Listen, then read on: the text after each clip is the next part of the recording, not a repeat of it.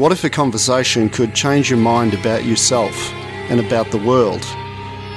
What if a conversation could one day lead to a change in government policy?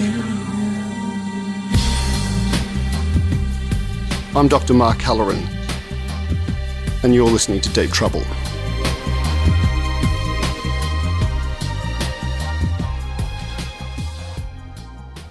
The Deep Trouble podcast is presented by Trouble Magazine at troublemag.com. Thanks for listening. It's time for Deep Trouble again. I'm Steve Charman, and once again, I'm with Dr. Mark Halloran, conversing via the wonders of Zoom. We've got a great interview for you today, or we always do have. It's a bit of a follow on from last week, Anthony Dillon. It's almost like a, a response to it. Well, it's the other side of the debate, I suppose. I think that the problem and what we're trying to overcome with the series to some extent is discussing things with people and not assuming that they're coming from a place of bad faith.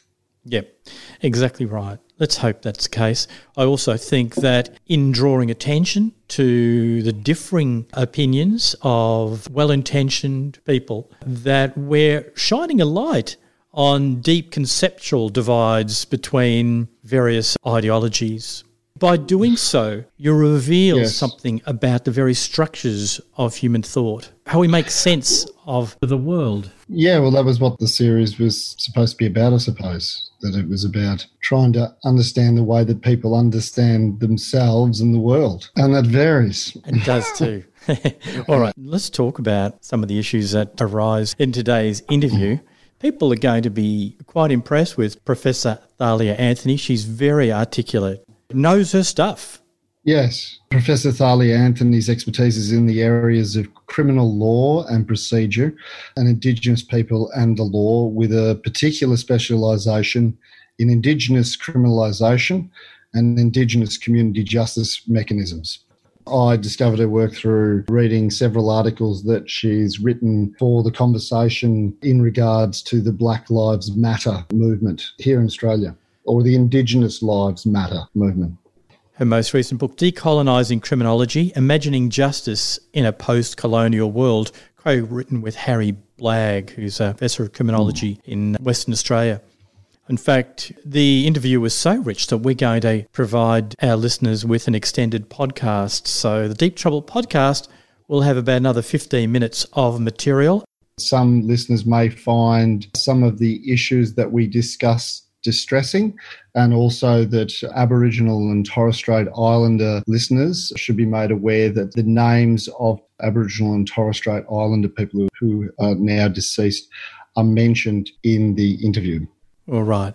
Okay, well, without any further ado, as I want to say, let's have a listen to you, Dr. Mark Halloran, in conversation with Professor Thalia Anthony.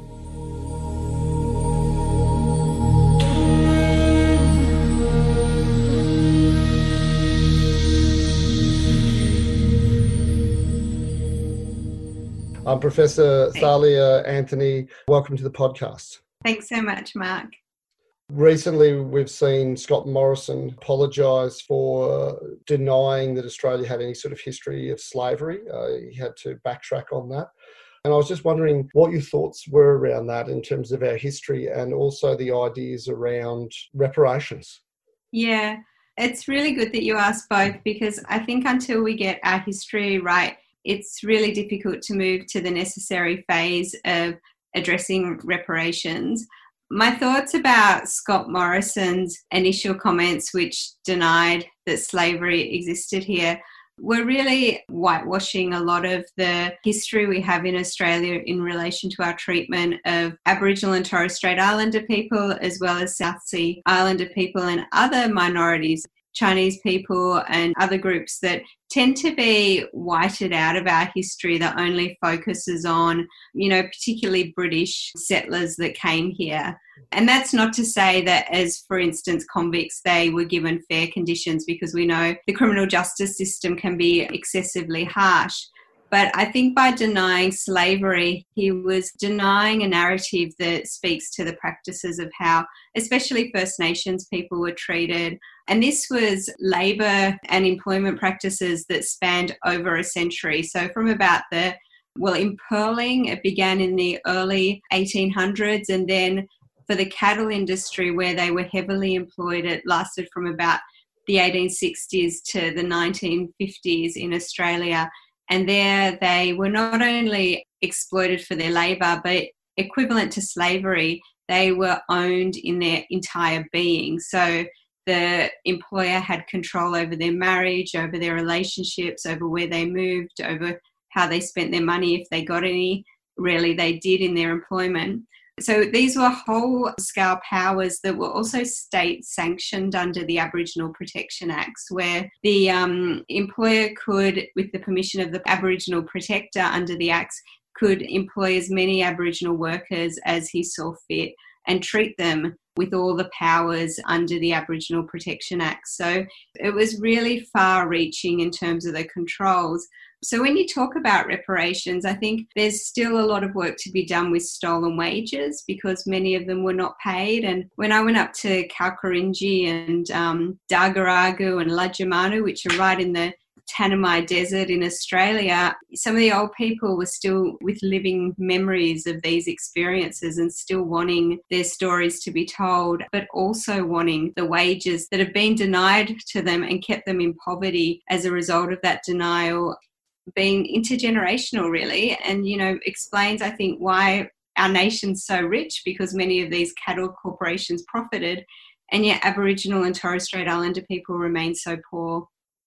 Uh, so the reparations are essentially directly to the people who either experienced that injustice or the family members of the people who are descendants of the, that injustice as well yeah, when we've looked at um, reparations schemes, and there's been a number, as you can imagine, of inquiries yes. into reparations and stolen generations, uh, sorry, stolen wages, as, as well as stolen generations, and often the two classes overlap.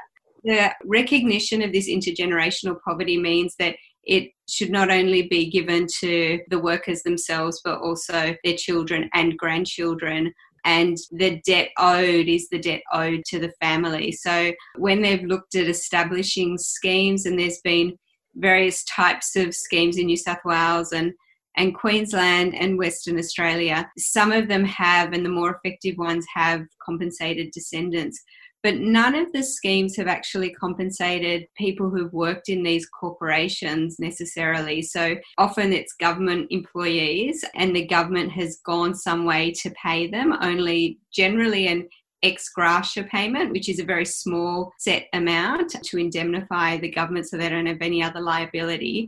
But for people, and this is many, I would say up to 200,000 Aboriginal workers who worked on cattle stations or, or before them in, in pearling, they worked for private employers who simply didn't pay them on the rationale that they were being provided for through shelter, which was generally this humpy made out of scraps of metal, and rations, which were usually meagre pieces of flour and other kind of, I guess, leftovers on the cattle station. So those workers are still waiting their compensation and they absolutely feel, especially because many of them are passing away and have much lower life expectancy, many of them feel that it is just for that money to go to their children and grandchildren there are already reparation schemes that have been put into practice to some extent. I mean, what we're talking about when we're talking about things that were historically termed blackbirding is a form of what the British Empire instigated in relation to indenture with lots of populations.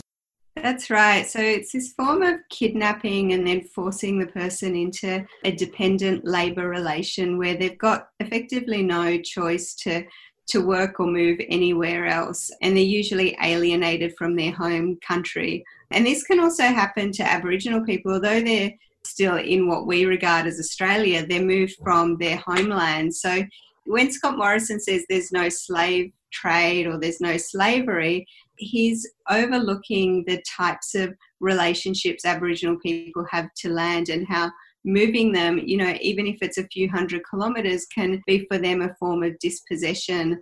And what would happen, and we've seen evidence of this, that some of these workers would be branded. So they would effectively, in their skin, be signified as the property of a, of a cattle station owner or of a, as an employer So, in all, I think hallmarks, there were the features of slavery. And we see this, and I think it's really important to say that we also see this with many Aboriginal women. It wasn't just the men, women were enslaved into homesteads and to work on fencing and work on the broader property infrastructure of the cattle station. So no one was really spared, children and elderly included. And I think that the practice of blackbirding, the practices of slavery, you know, very recent history and having people at the top like the Prime Minister send this message that it didn't exist, although obviously there are people at the critical margins who do, you know, unpack that and call it into question, but it has a huge effect on our national narrative. And many people take what the Prime Minister says because obviously he is a leader for granted. So I think there's now a lot of work to do to try and reset the record again. You're listening to the Deep Trouble podcast. Dr. Mark Halloran in conversation with Professor Thalia Anthony, Senior Lecturer in Law at the University of Technology in Sydney. I took uh, what you said before in relation to you couple the two things together uh, stolen generations and stolen wages. And I, I, was reading part of your work um, where you talk about the Family Is Culture report in 2019 um, just noted significant concerns about the use of police during uh, removals. Mm. And you said that when the police are used for removal in terms of child protection, especially riot police, special sort of militarised police, mm. this has a historical continuity. Yeah, it's often talked about both the stolen wages and the stolen generations as these historical artifacts, and we've yes. kind of moved on and we're a much more civilized country. The reality is, and this was documented especially in a film by Kamilaroi woman Larissa Behrendt recently, that police are still very actively involved in child removals and they will forcibly remove children and they will use weapons in the process. And We've seen that, I think, in all jurisdictions, but absolutely in the Northern Territory and Western Australia and other parts of Queensland and New South Wales. So I think that we, you know, and I, I, guess I can also be accused of this. We often talk about these things as though they're in the past and it undermines the continuities. And I could say the same also with stolen wages. There's a Commonwealth Development Program on foot at the moment where Aboriginal people are forced to work into conditions that are very harsh just to receive their welfare payments. And these programs are set aside for Aboriginal people. So again, these discriminatory regimes are, are being reproduced, and maybe the language isn't a separate Aboriginal Protection Act, but the effect of these programs is to set aside certain practices for Aboriginal people. And we only have to look, for instance, at the Northern Territory intervention that required in 2007 the suspension of the Racial Discrimination Act to show how discrimination is still very much alive in our policy. And the effect of that piece of legislation and policy in 2007 that still is on foot today is that their child removal and their youth detention and imprisonment rates have really gone up exponentially. And there haven't been, you know, there were promises of, of employment and there were promises of houses. There haven't been deliveries on those, I guess, benefits that were used to entice and coerce people into this racist policy. So I think we obviously have a lot of work to do for changing the historical record, but yes. I think at the forefront should always be bringing a magnified glass to the current practices, which with child protection, it's often with very little oversight, very little accountability. We might be getting more filming now of police practices of violence and harm. But yes. what happens to Aboriginal children? It's much more difficult to call into question the disproportionate removal of children, which in mm. Australia is 10 times the rate of non Indigenous children. Right. I think I've mentioned in other podcasts, I commented on this, which I said that the Northern Territory intervention was incredibly problematic because, in, in, my personal view, using the military against a civilian population te- essentially makes people enemies of the state. Mm. This issue, because I've worked alongside prote- protection, but I haven't worked in the Northern Territory or the West or Western Australia or those contexts. But I know that in Victoria, it is a multidisciplinary response This is from the Protecting Children Protocol, which often involves police and child protective services working together. So this is just this is Indigenous and non-Indigenous. There's a there's a lot of different voices that come into this. So I mean, we've had Green Senator Lydia Thorpe talking about mm. stop stealing our children. But we've also had the first female Aboriginal magistrate in West Australia, I think, Sue Gordon, and she dismissed claims that child protection authorities are creating another stolen generation. Children aren't being removed because they're black. Children are being removed in these contexts because they're in danger. So, I guess my response, with all respect to Sue Gordon, I know obviously a trailblazer as a magistrate, I also think it should be noted that she was an advisor to very conservative prime ministers. So, she doesn't completely stand outside of these political structures. She is a conservative voice. So, when we're juxtaposing them, we're taking Lydia Thorpe's voice and Sue Gordon's voice. But she also does have direct experience with child protection matters. Yeah, and I would say that there are absolutely aspects of her statement that ring true, and that is that the level of direct racism is not as apparent today. We have neutral welfare laws that apply universally. However, we also have systemic racism.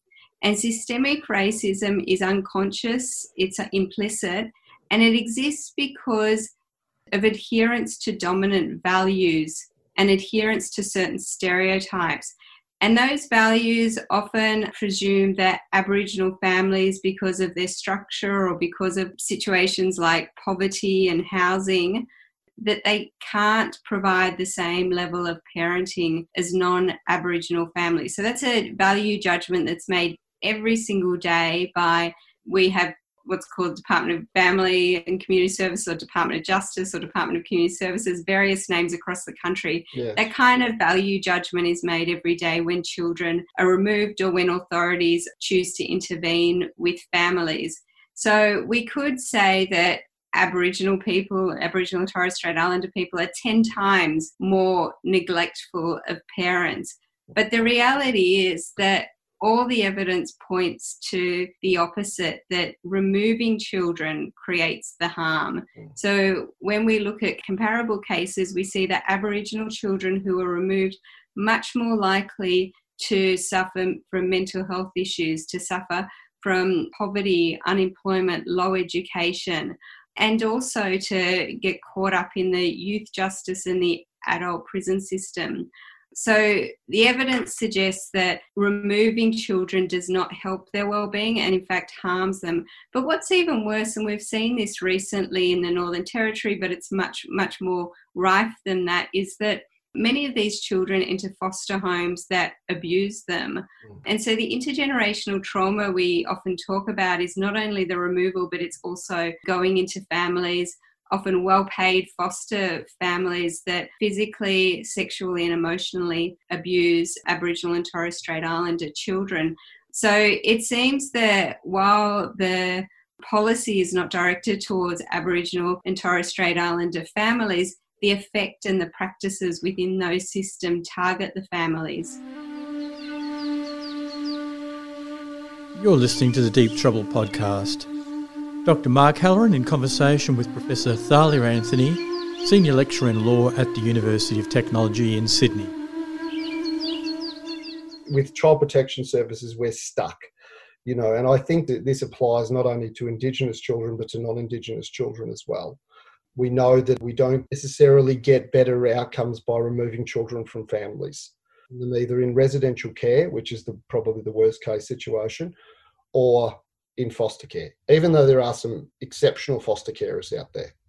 We know that we don't get significantly better outcomes from doing that. So I wonder whether often, and I, when I'm reading this a lot, and I know I spoke about this with Dr. Anthony Dillon, who's a conservative voice around. Uh, you, you, probably know Anthony. He's in touch uh, with me a bit. Well, that's good because I was talking about the. Disagree with me. yeah, encouraging people to talk to each other. You know, I think that's the you know um, that's the key. But I felt like sometimes when I read this, do we conflate socioeconomic issues? And with Indigenous people, we also have like this this destructive and pernicious history and effect of colonization with actual race. Do you know what Look, I mean? I think that, yeah, there's absolutely a class hmm. element to this. It's not only First Nations families, it's, it's also parents who are poor, single mothers. Ironically, families and, and mothers who are experiencing family violence are also disproportionately engaged in child protection services. And even though the mother might be very strong and capable, the situation triggers interventions. So there are many intersections of disadvantage that are, I guess, within the risk factors that child protection identifies. But I think with First Nations families, there's also this, I guess, different way of parenting that doesn't sit well with child protection. They have expectations around having one home, one bed, one set of parents. And when the child, for example, is also being cared by big sisters or aunties or grandmothers, maybe even, you know, among a range of homes, that adds to what risk factors child protection identifies. So I think that goes some way in explaining why they're so overrepresented in this system. And as much as, you know, we can say that the laws aren't explicitly discriminatory, we really have to ask the question if they're being applied fairly, yeah. why are Aboriginal children being so disproportionately targeted and also why are they given so few rights to put their case forward so we know that they you know don't get quality legal representation they don't get to see all the evidence against them until the 11th hour. It's not a level playing field, and, and it's really hard for disempowered families to come forward and defeat an archive of evidence that child protection present to them with the very few resources they have. I mean, there's no doubt that some of this uh, is about race. You know, there's no denying that in certain maybe states and jurisdictions, and there are cultures or there are certainly individuals that this plays out. But I mean, a lot of the things you're talking about there seem to me to strike of generational poverty are Aboriginal people in these remote communities, particularly where they're overrepresented with child protection removals, are they probably at the lowest level of generational poverty and the longest? I mean, is that possibly why we're seeing it? Yeah, absolutely. And I think it brings it back full circle to some extent where we started with practices of slavery and the mm. non payment of wages. I mean, obviously, in the first instance, they were dispossessed of their livelihood, their land, so everything that they depended on to survive was taken from them. And then they were pushed into jobs where they weren't paid any money often. And this went on for decades and decades. So we take everything from them and they're now forced to live in houses like in remote communities in the Northern Territory. Some of these homes have 16 or 18 people in them. Mm. And we put salt in the wound by saying, well, you don't have the resources to look after your children. It just seems like the obvious thing to do if they feel that everyone needs a home to look after children is to provide them with a home because they absolutely added to the profits of this nation through their work and to where this nation is today. It seems like the least we can do is to provide them the, I guess, infrastructure they need to bring up their children, as well as all the education and healthcare that also doesn't exist in these communities, rather than than take their children. But aside from that, I still I legitimately feel that it's not only a practice of I guess targeting poor families. I also feel that and I have worked with grandmothers against removal in the past, and I'm currently working with Deadly Connections and Deadly Families, which is an awesome Aboriginal organisation in Sydney.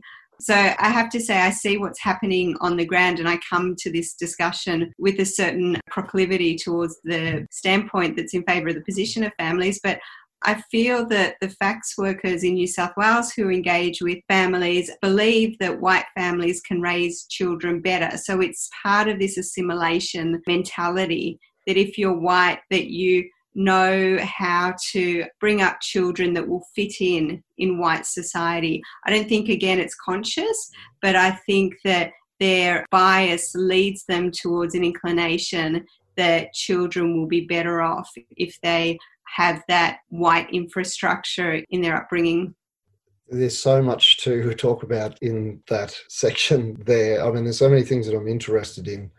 FACS workers. Who are FACS workers? Oh, sorry. We actually we've changed the name again. It used right. to be DoCS, and now oh, okay. Yes, sure. Families and Community Services, and now they've actually merged with Justice. So it's actually just in the Justice Department because, right. ironically, we can see all the overlaps between criminal justice and child protection. So they've just merged them.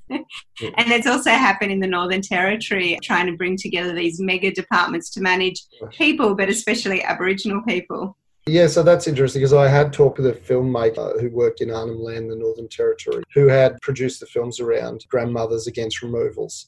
The oh, interesting thing about this is when you're talking about child protection, you know, like in the state of Victoria, at least I know in terms of the child first legislation, and I've talked about this before, but the process was that if children were being removed from their family of origin eh, with Indigenous families, that what should be sought next is an extended family.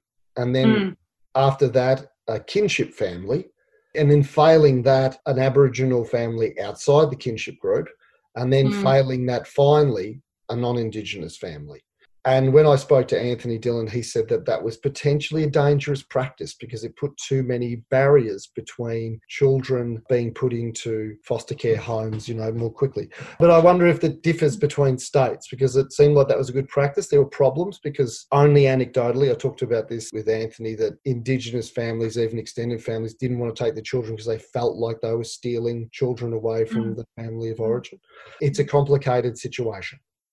Mm. Yeah, I mean, I think most jurisdictions in Australia have the Indigenous placement principle, which is exactly that type of scaffolding. Start with, you know, immediate family and then slowly move down the chain. I'm not exactly sure how effectively it's implemented in Victoria. I know places like Queensland, it's not implemented effectively at all. And again, because, for instance, if you've got any criminal record, that often excludes you as a family member from taking the children into your foster care. And so there are reasons why people who would be good parents are excluded on other criteria. I mean, I, I think that principle is important, but my first response is that there needs to be more resources to support immediate families. So, in the system at large, about 80% of resources go towards the removal of the child and the support for the foster family. 20% of resources goes towards the family and restoring that family with the child in their care. And I think it needs to be reversed. 80% of resources needs to go towards strengthening the family and then 20 towards the placement. Because ultimately, if there's not supports, whether it's immediate family or extended family, and if there are biases put in place, then you're going to move very quickly from the immediate family to the non Indigenous family. And we absolutely see that across the country in places like Queensland and New South Wales. Certainly, when years ago when I worked in family services, that was the idea that the funding should be around keeping the children in the home with their parents if possible. So, all of the resources in terms of social workers, psychologists, departmental workers around trying to do this. But it, obviously, the model we had wasn't like that.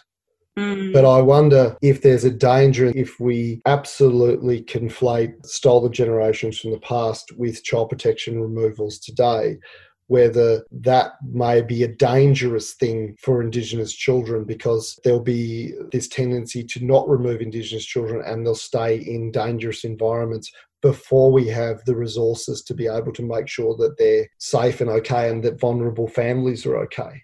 Yeah, I think when we look at the statistics, we can see that very few children are removed for abuse.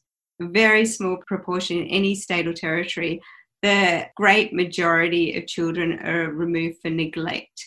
So I don't think, you know, we slow down the rate of removal there's any risk of increasing abuse. In fact, I think what we're hearing are more stories of abuse in foster carers' homes rather than in family homes. So I do understand what you're saying. There needs to be a huge commitment shift before those resources, you know, 80 20 go into reverse. Yeah. But I feel we can do a lot more with supporting families that actually probably won't require that many resources. It's really about that shift in mentality where we support a model of self determination for example, Aboriginal organisations need to be provided with the requisite funding to support families rather than child protection authorities, which have this long history. And, and, you probably saw in my most recent article in the conversation where child removals were done very forcefully, including by the police. And that's created generations of trauma. And we're continuing that. And we need to really stop funding that model and look at a self determination model where organisations who are embedded in the community, place based, can provide more effective support. And that's how we undo some of this trauma because I think well, certainly of the Aboriginal families I've worked with and the stories I've heard, and many of these stories are documented in the Bringing Them Home report in 1997 by the Human Rights Commission. We know that as soon as child protection get involved, it creates huge fear and anxiety for parents. And they become hugely unsettled in that process that works against them when the department wants you to work in a certain way and be reasonable. It's really hard yes. to be reasonable when you've got such significant fear. So, if we shift the model and work with bodies that are trusted by families, I think we can strengthen families, but also strengthen so many other aspects of the system. I truly believe that if we stop removing as many children, there'll be fewer kids in youth detention and then there'd be fewer adults in prison. Child protection is a pathway to imprisonment, and as long as we keep increasing the Aboriginal kids removed, the trajectory is really one of increased imprisonment for many years to come. You're listening to the Deep Trouble podcast. Dr. Mark Halloran in conversation with Professor Thalia Anthony, Senior Lecturer in Law at the University of Technology in Sydney. I think we we agree on the same thing in terms of the way that child protection involvement should be you know, something that is the last resort, or it should be becoming more and more rare. I'd be interested to see the stats around child removals because, I mean, in terms of my experience with Indigenous and non Indigenous families and in residential care, children were only removed in situations. I mean, it depends on how you determine neglect as an aggregate, but children were removed in situations that would be unimaginable to most people in terms of physical and sexual abuse. In fact, I saw children stay in houses where I just couldn't understand why they would, uh, you know, why mm. they weren't removed. Mm. So I'd be interested in that. I'd be very interested in that. I mean, Mark, I think what you're doing here is connecting a lot of these dots. I mean, yeah. you know, we've spoken about slavery, we've spoken about land disposition, we've spoken about policing and the stolen generation or removal of Aboriginal children from families. And the reality is that these are not really separate conversations. No. They do go hand in hand. I mean, my research very much looks at the colonial origins of a lot of these issues because, as much as we might want to feel that we've had closure with an apology in 2008 from the federal government, the reality is until there's proper justice, that colonial history doesn't go away. And we spoke about reparations at the beginning, and one aspect of reparations is not simply payment or apologies, it's actually ceasing the practice that has gone on in the past to move forward. And Kevin Rudd came out a year or so ago reflecting on the apology in 2008 that he made, and, and he was hugely disappointed with the lack of progress and, in fact, the increasing removal of children. So I think there are absolutely lots of conversations to have. And I think this is a really interesting time, firstly, because people are starting to mobilize around Black Lives Matter and First Nations Lives Matter. So we're really thinking about how the state, how corporations, and how individuals engage with First Nations people as well as other institutions but also, we're seeing a government that is making certain aspersions about Aboriginal people and making certain claims about our history that are not true. So, I think a lot of these conversations are being had because of this polarizing within society, a very kind of, well, I would say increasingly radicalized section of the population that are very concerned about First Nations lives but then a very conservative, not so much response, but I would say um, platform being taken that is denying a lot of these mobilizations and, and the cause that underpins them. Mm. Yeah. Are there any views that you hear? I mean, like we talked about Sue Gordon, and you said, well, there are elements to what Sue Gordon says that I agree with. I think that was reasonable. I was thinking about this in regards to, well, in terms of the protests, the Black Lives Matter protests and Indigenous Lives Matter protests. It seemed to me, I wonder, you know, we're looking at incarceration rate from something 1991 when the Royal Commission came in at 14% to now 28% for Indigenous people, predominantly men do we get this conversation wrong though? Because I mean, a lot of the focus has been, and even the Guardian came out and wrote a piece about this in fact, I talked to Anthony about this that Indigenous people now, according to you know the stats from the Institute of Criminology, uh, if you standardise it to the population, so they're overrepresented in the prison population, they're less likely to die in prison than non-Indigenous people. The real issue is the over incarceration of Indigenous people. Mm. Yeah, and I've had a bit of an email correspondence about this with Anthony Dillon, and his position is well, prisons are safer for First Nations people. My response is that if we look at every 100,000 First Nations people in the population, they're much more likely to die in prison than a non Indigenous person because a First Nations person is there are approximately 2,000 for every 100,000 likely to be in prison, whereas a non Indigenous person is only about 160 of every 100,000 people. So their chance of ending up in prison is almost negligible compared yeah. to an Indigenous person. So yes. it follows then that an Indigenous person's chance of dying in prison yes. is also excessively greater than a non Indigenous person. So, my sentiment, and I speak to a lot of Aboriginal women in prison who are mothers and, and you know, have children at home or in care, is that they simply shouldn't be there in the first place. Many of these women are there for minor crimes. Many of these women have gone into remand, have been denied bail without even having the opportunity to prepare a trial or to be convicted and sentenced. So I think if we look at this issue of incarceration, deaths in custody are the tip of the iceberg. There is so many harms that go into the lives of First Nations people outside of the issue of deaths in custody, including going back to the issue of children, including children being removed from parents, including children being traumatized by having their parents being locked up. And again, we know all the outcomes for children of incarcerated parents is sorely diminished as a result of incarceration. So I think that's the real issue that we're just simply incarcerating too many First Nations people on minor crimes for short sentences. Crimes like traffic offending, crimes like public order offences and offensive language that could be dealt with in other ways through other systems or simply through diversion. So, you know, we have this big issue of incarceration that was at the forefront of the Royal Commission into Aboriginal deaths in custody that also identify it as the key problem. And yet, since that Royal Commission in 91, we've doubled the rate, as you suggested. So I think that's the core issue we need to tackle as a nation.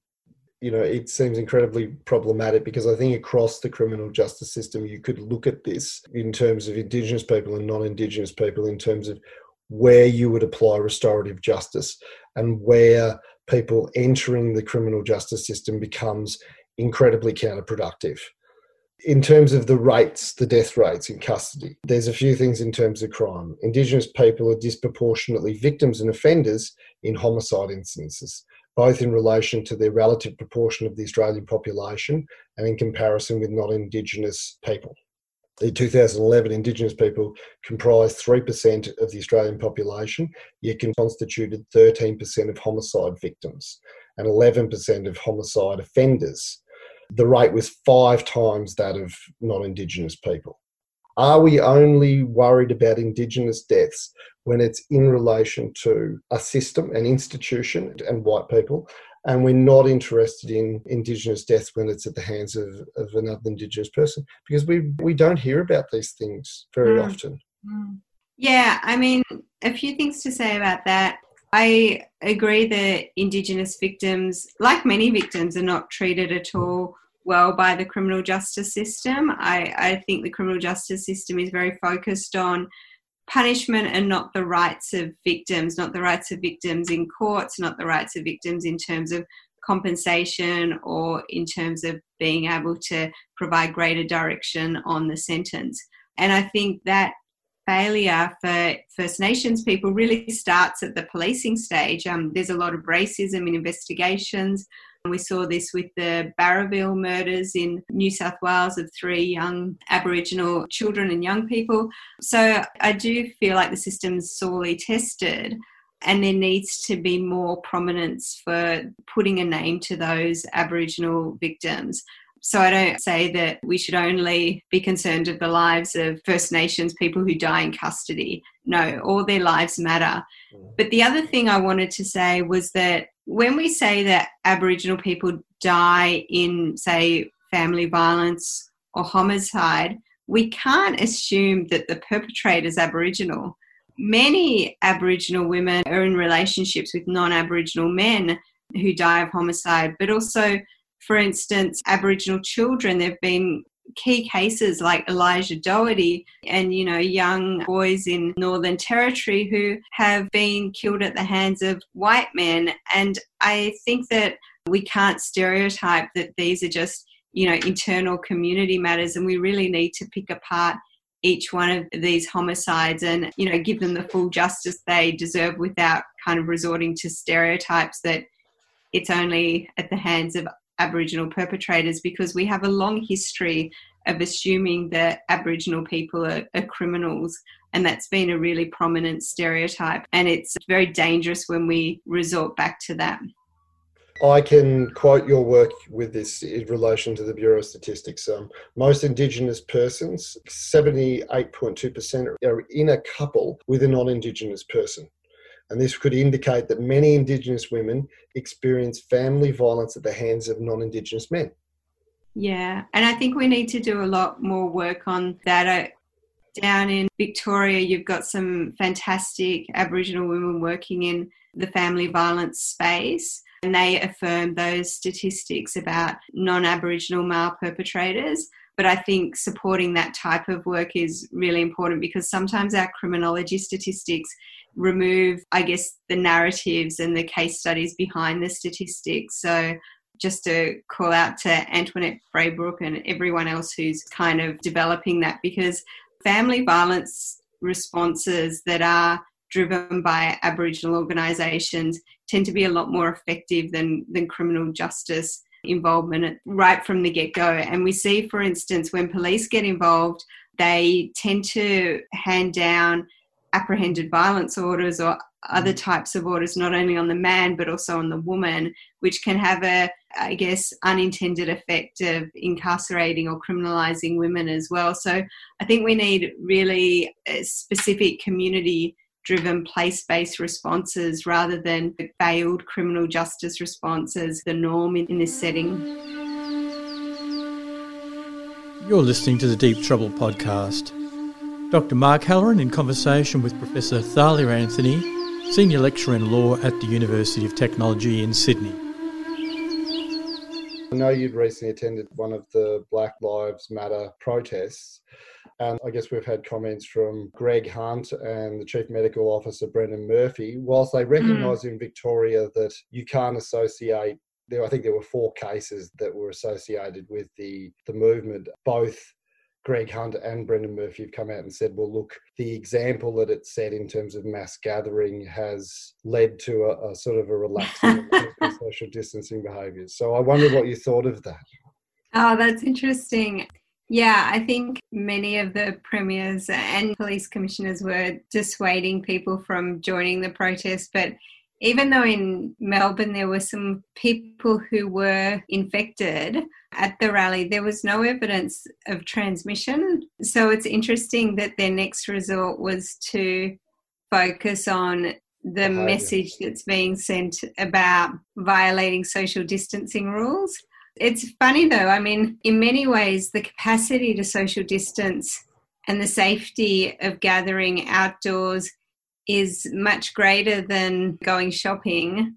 Mm. And in addition, people were mostly wearing masks and there was sanitizer being distributed, and people were obviously deterred from coming if they were unwell. So there were so many precautions put in place that you wouldn't have, even say going to the football where you're allocated to a certain seat and you're going to shared bathrooms and shared eating places. It seems like it's one of the safest. So I, I do think there was a political message behind that and there was a dismissiveness around the politics of the gathering rather than it being based on health grounds. And nonetheless, the organisers in Melbourne made it very clear that deaths in custody is a health issue and we're not trying to diminish health outcomes, we're trying to enhance them by sending this message. Well, I suppose, was there a positive, uh, I guess, in terms of uh, looking at the actual protests themselves? I mean, can we look to those protests and see that there's such a sense of solidarity now in terms of, uh, you know, the welfare of Indigenous people?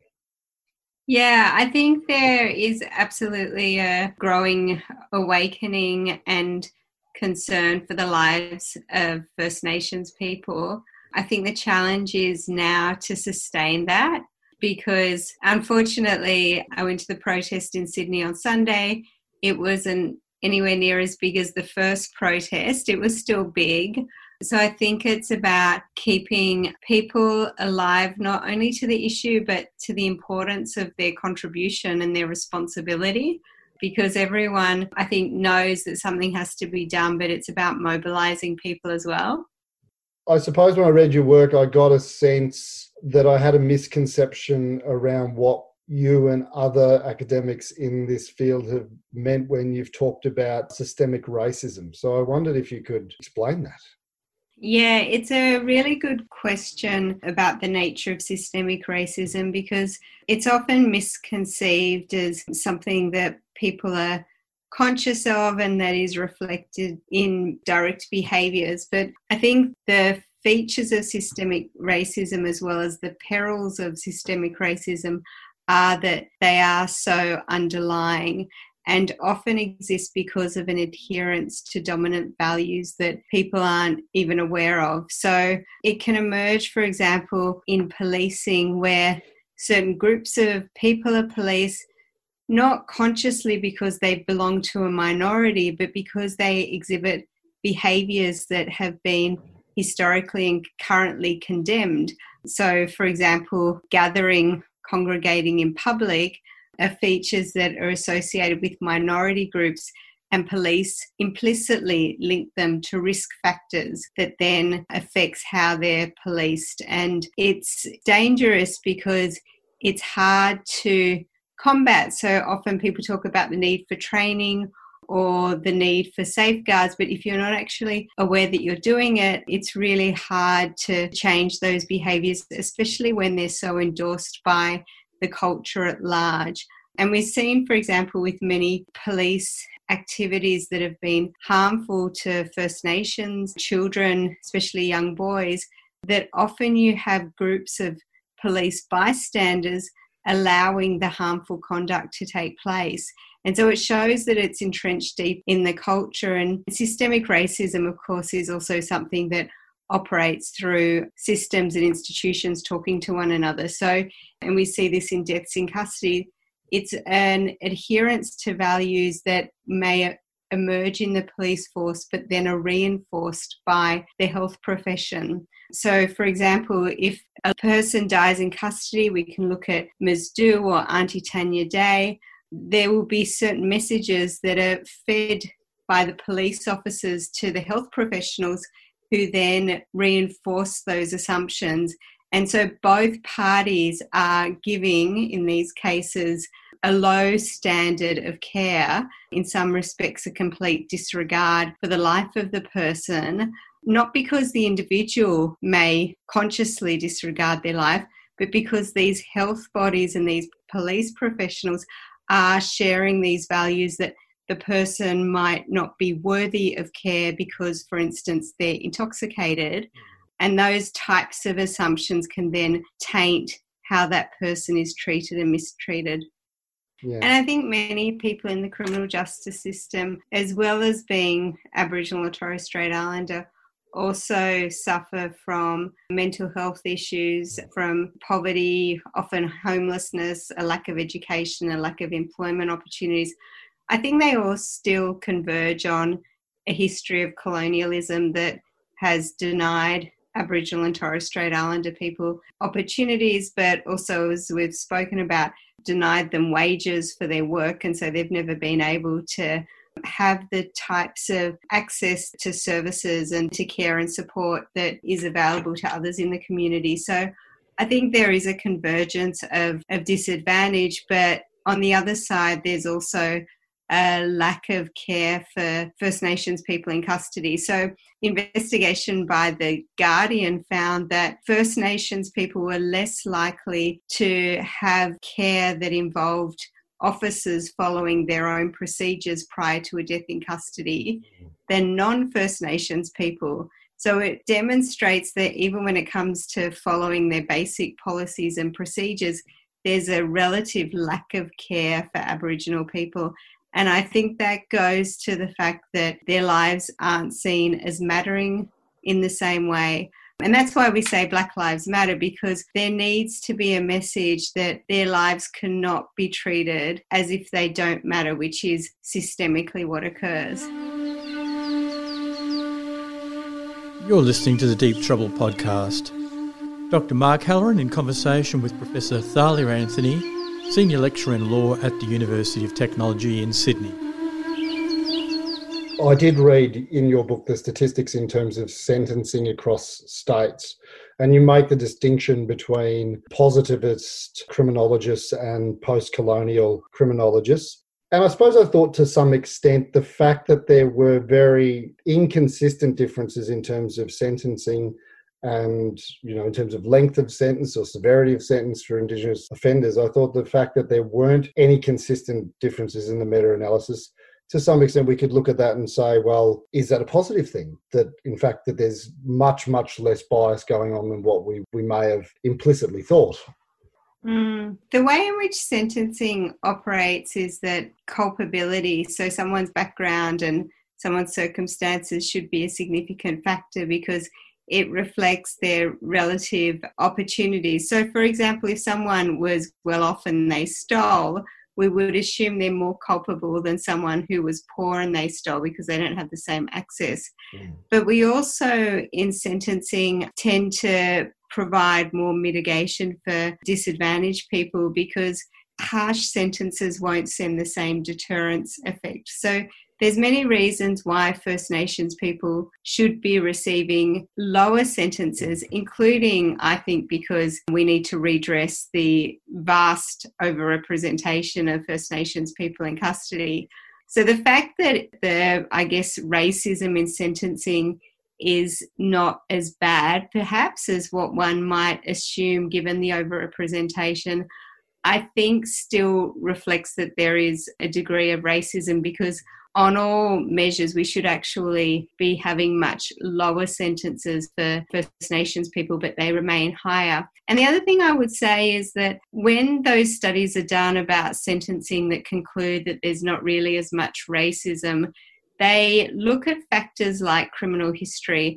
And criminal history is laden with a narrative of policing.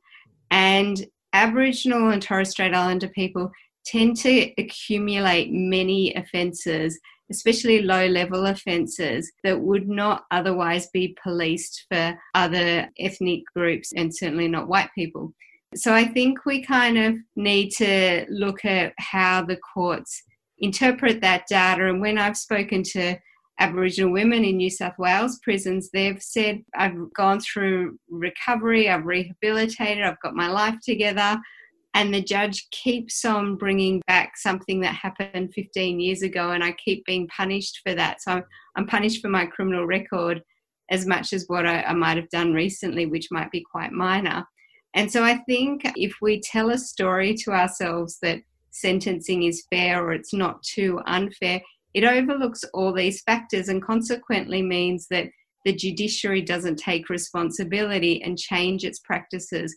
And in Canada, where the Supreme Court recognises their responsibility in reducing overrepresentation, it sent a different message to the lower courts, and they've been able to change their practices, not completely effectively, but at least it's indicating that the court has a job to do in redressing the overrepresentation.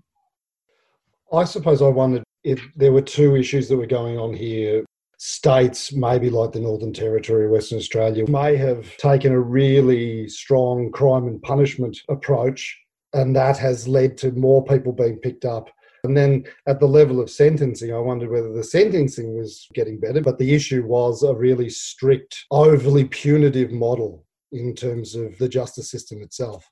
Look, I think you're right, Mark, in that the law and order agenda has really impacted on the types of crime that are being policed, the expanse of the police force. And we've seen this especially in Victoria recently it's tightened bail laws to mean that many people are in prison over 30% on remand, so they're not even sentenced. So there's many other stages of the criminal justice system that are responsible outside of sentencing and even within sentencing judges would say they have less discretion now because they are, I guess, bound to guideline sentences or increased maximum sentences that the legislature have set down. So I think that's true. There is a lot going on with this law and order agenda that's very focused on criminalisation as a means of social control. Having said that, what I sought to do, especially in my book Indigenous People, Crime and Punishment, was to show that the discourses of judges are increasingly denouncing Indigenous people and their communities and having a, I would say, prevailing approach that is risk based and sees the communities they come from as a reason for aggravating a sentence. In other words, a reason for giving a tougher sentence to send a message to Aboriginal communities. Whereas, say, in the 1970s and early 80s, judges were much more, you could say, sympathetic to their circumstances and wanting for Aboriginal people to reconnect with their communities and regarded communities as a source of strength. Now, judges are conveying an attitude that people are not learning their lesson, they need to be sent to prison, and that communities are a risk factor. They're sort of treating community as a predisposing factor. Exactly. It seems like, though, there could be a combination between the qualitative and the positivist approach Obviously, those two things can work together. I wonder whether it's a choice between post colonial criminologists and positivist criminologists or people working together. Yeah. You know, because it seems like a part of your work, you know, you talk about community policing, but I wonder if some of the problem with the narrative of systemic racism is that attributes a negative value to people currently working in the system, you know, so like police, social workers, psychologists, but also, like we've seen an article in the ABC about a pilot program with Aboriginal cadets. And I wonder if we just sort of create a very us versus them type narrative from doing that.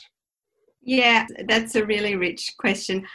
Just to point to the first issue about positivism and quantitative analysis versus qualitative, I do see that there is a role in statistics, and I think there are some amazing Aboriginal scholars like Maggie Walters, who focuses on using statistics to tell a story that can be quite critical rather than just to uphold institutions. And I actually think statistics are really important for telling the story of systemic racism. It's through statistics we know that there is overrepresentation, not only in prison, but also in the policing of certain crimes like public order and traffic offending. So I think there absolutely is a role. And I think post colonialism also has a role in the sense that we need to understand the language that is being used, and we can see this in the courts, particularly because they have to record their remarks. I take quite a dialectical approach to my analysis. I'm interested in institutions and the data they produce, but I'm also interested in forms of analysis on the ground, including language, and I'm interested in resistance. I'm interested in how Aboriginal people both experience courts and prisons, but also the strengths they use to withstand those processes. So I wouldn't say I fall sharply in one corner or the other, but I do absolutely recognise that positivism is implicated in telling stories about Aboriginal people that feeds into this notion that they are a risk. And I think that type of positivism has to be challenged because that's steeped in a history of colonial criminalisation of Aboriginal people, you know, since the frontier. So I think, yeah, we need to reflect on those methodologies, but on the point of the binary, the us and them between, say, institutions, and I like how you in, include in that mix what some Aboriginal people and communities would regard as care bears, those people who try and fix everything, the saviours because I think they've got a lot to answer to. And, and many of those social workers work for child protection. You know this, and as I'm sure many do. And so I think they also need to look in the mirror at their role in this process. But then when we come to the bridging the gap and what you say about cadets and how we can improve these institutions, I think that's a challenge. I think in this society, it's one we have to rise to. I think we need to look at many strategies for shifting the culture and improving relationships. And even though, for example, you've got at the moment the catch cry defunding police, a lot of that is about redirecting the police away from force and towards working with communities. And there are absolutely models for that around the world. But I think, in addition to reorienting their role and their workforce, we can't ever lose sight of the fact that there is still accountability that needs to be played out for justice to take place. And that's a really important part of changing police or child protection workers. With accountability, it sends a message to their workers and to the organisation and institution that they can't act with impunity, that they need to treat First Nations people fairly, and with a high standard of care.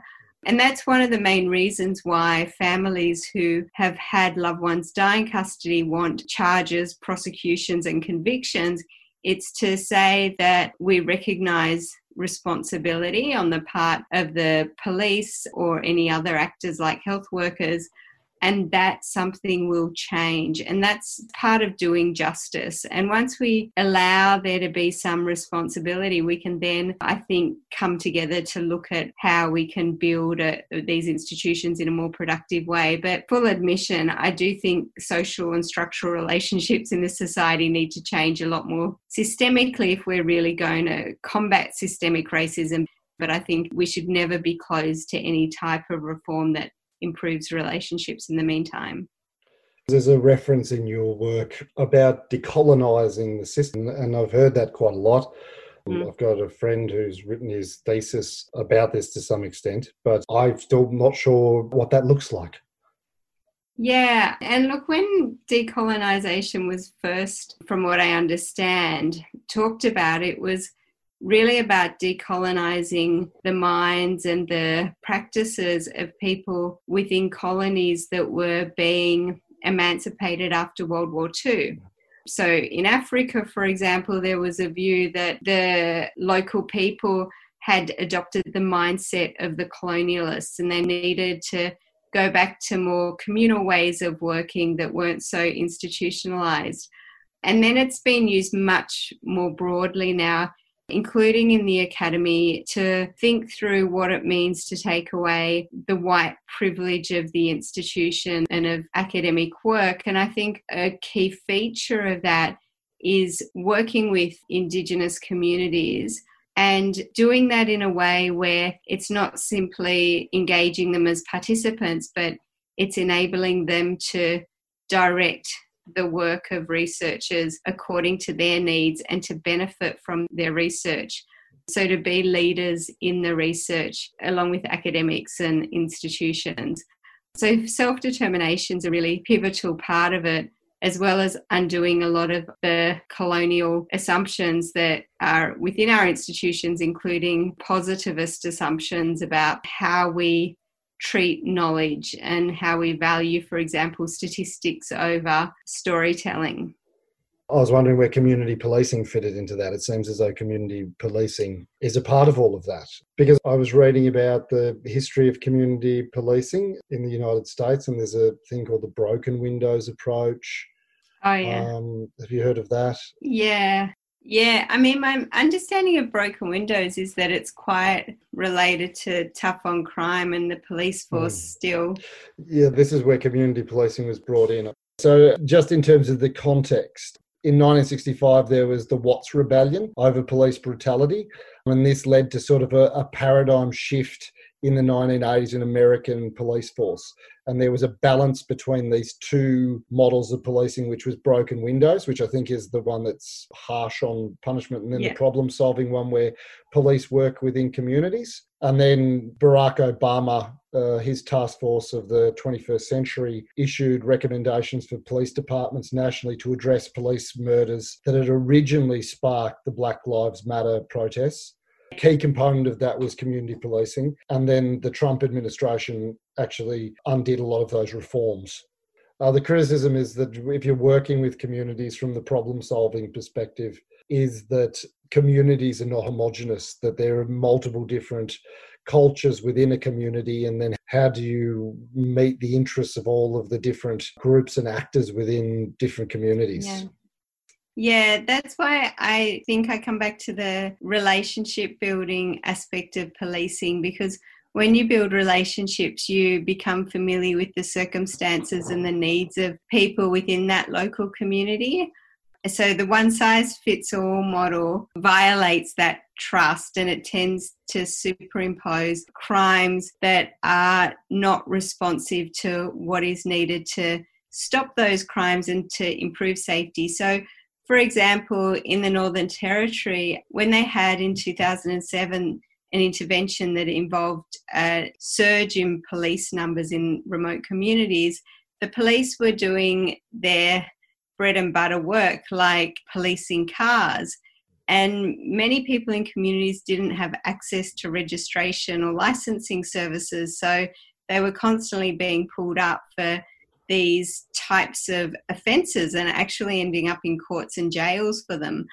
Whereas if you had a police model that said, well, why doesn't the police and other services work with community to get their license, to get their registration as a means to solve the problem, rather than just meeting targets around police charges and police searches? That would be a far more effective means of enhancing driver safety and reducing crimes. But like I said, many of the orders come from above, and many of the police officers don't last long in communities. So relationships constantly need to be rebuilt, and the community is very much dependent on the goodwill or otherwise of the officer at the time. I guess when I think about from a psychological perspective, the good thing about all of this seems to be that it, the idea is to try and break down in group, out group differences. You know, that the community policing can work in conjunction with the police, and maybe the police change their models to some extent to more of a problem solving approach. I think more of a, it sounds more like a social work approach, an element to policing. That's right. It would be good if they did change their focus from just cracking down on crime, so to speak. But I also think that there is a real role to be played by the government in terms of redirecting resources. So the police tend to be on the front line with mental health issues, but they really shouldn't be. They're not trained and they often escalate the mental health issue when they engage with someone.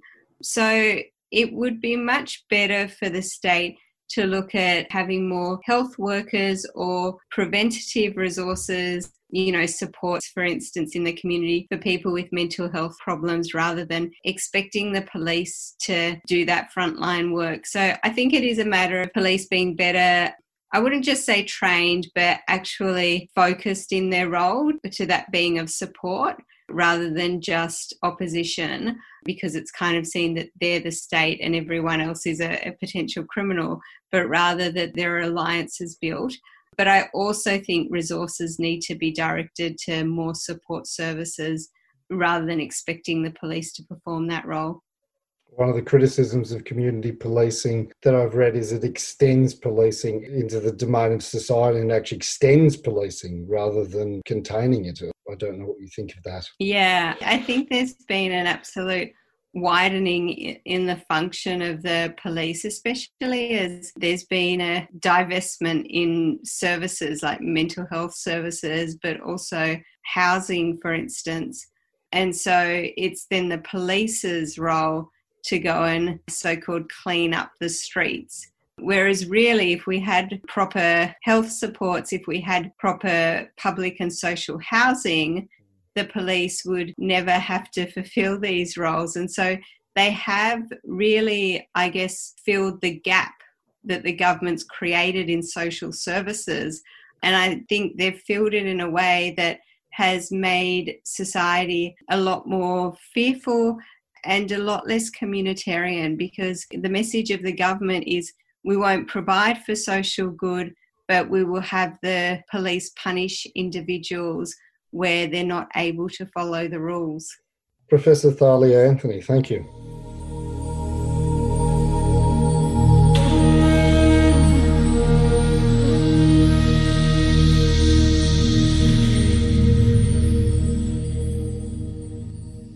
There was uh, absolutely fascinating conversation, I thought, Mark. As I said earlier, Professor Thalia Anthony takes a very different approach to Indigenous affairs than, say, Anthony Dillon, who you interviewed last week. Professor Anthony is coming from a perspective of post colonial studies, and that's what this is about. And it's more around, like I think she talks about, getting the court remarks of judges and essentially looking at the the way that judges, regardless of sentencing, if there's no difference in sentencing, what judges are saying about Indigenous people as they sentence them, and, and also what they're saying about Indigenous communities. There's a very, very important part in this that was one of the most important parts in the interview, which is we talked about that there's not really any kind of consistent finding that Indigenous people, in fact, receive severer sentences than non Indigenous people.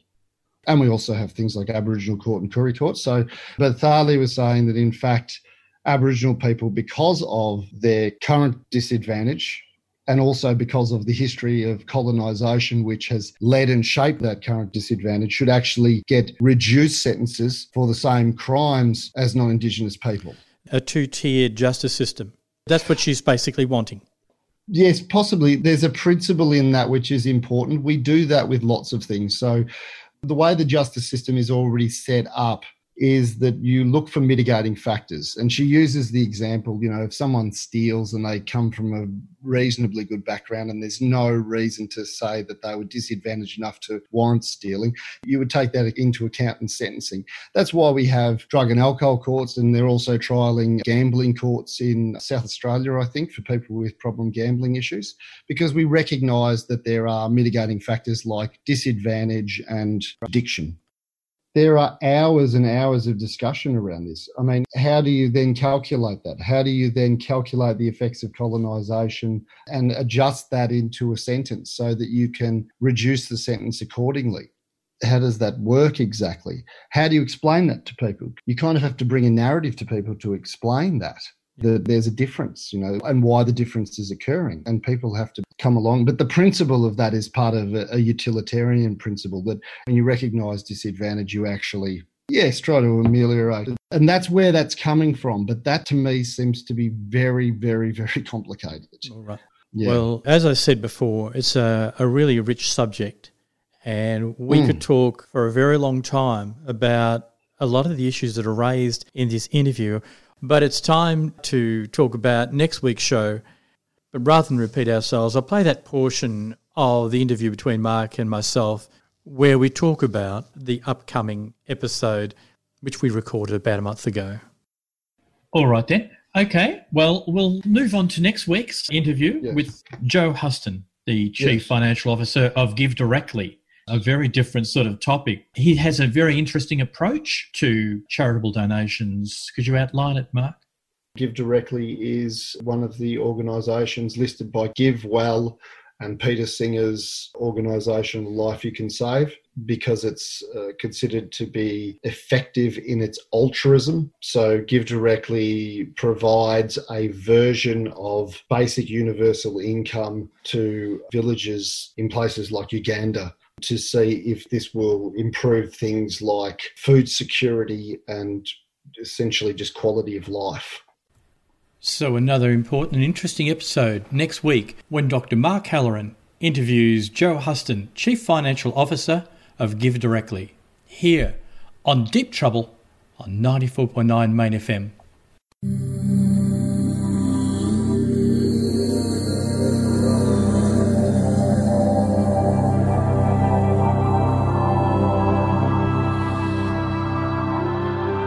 Deep Trouble is produced by Steve Charman in the studios of Main FM, Castlemaine. The Deep Trouble podcast is presented by Trouble Magazine at troublemag.com. Thanks for listening.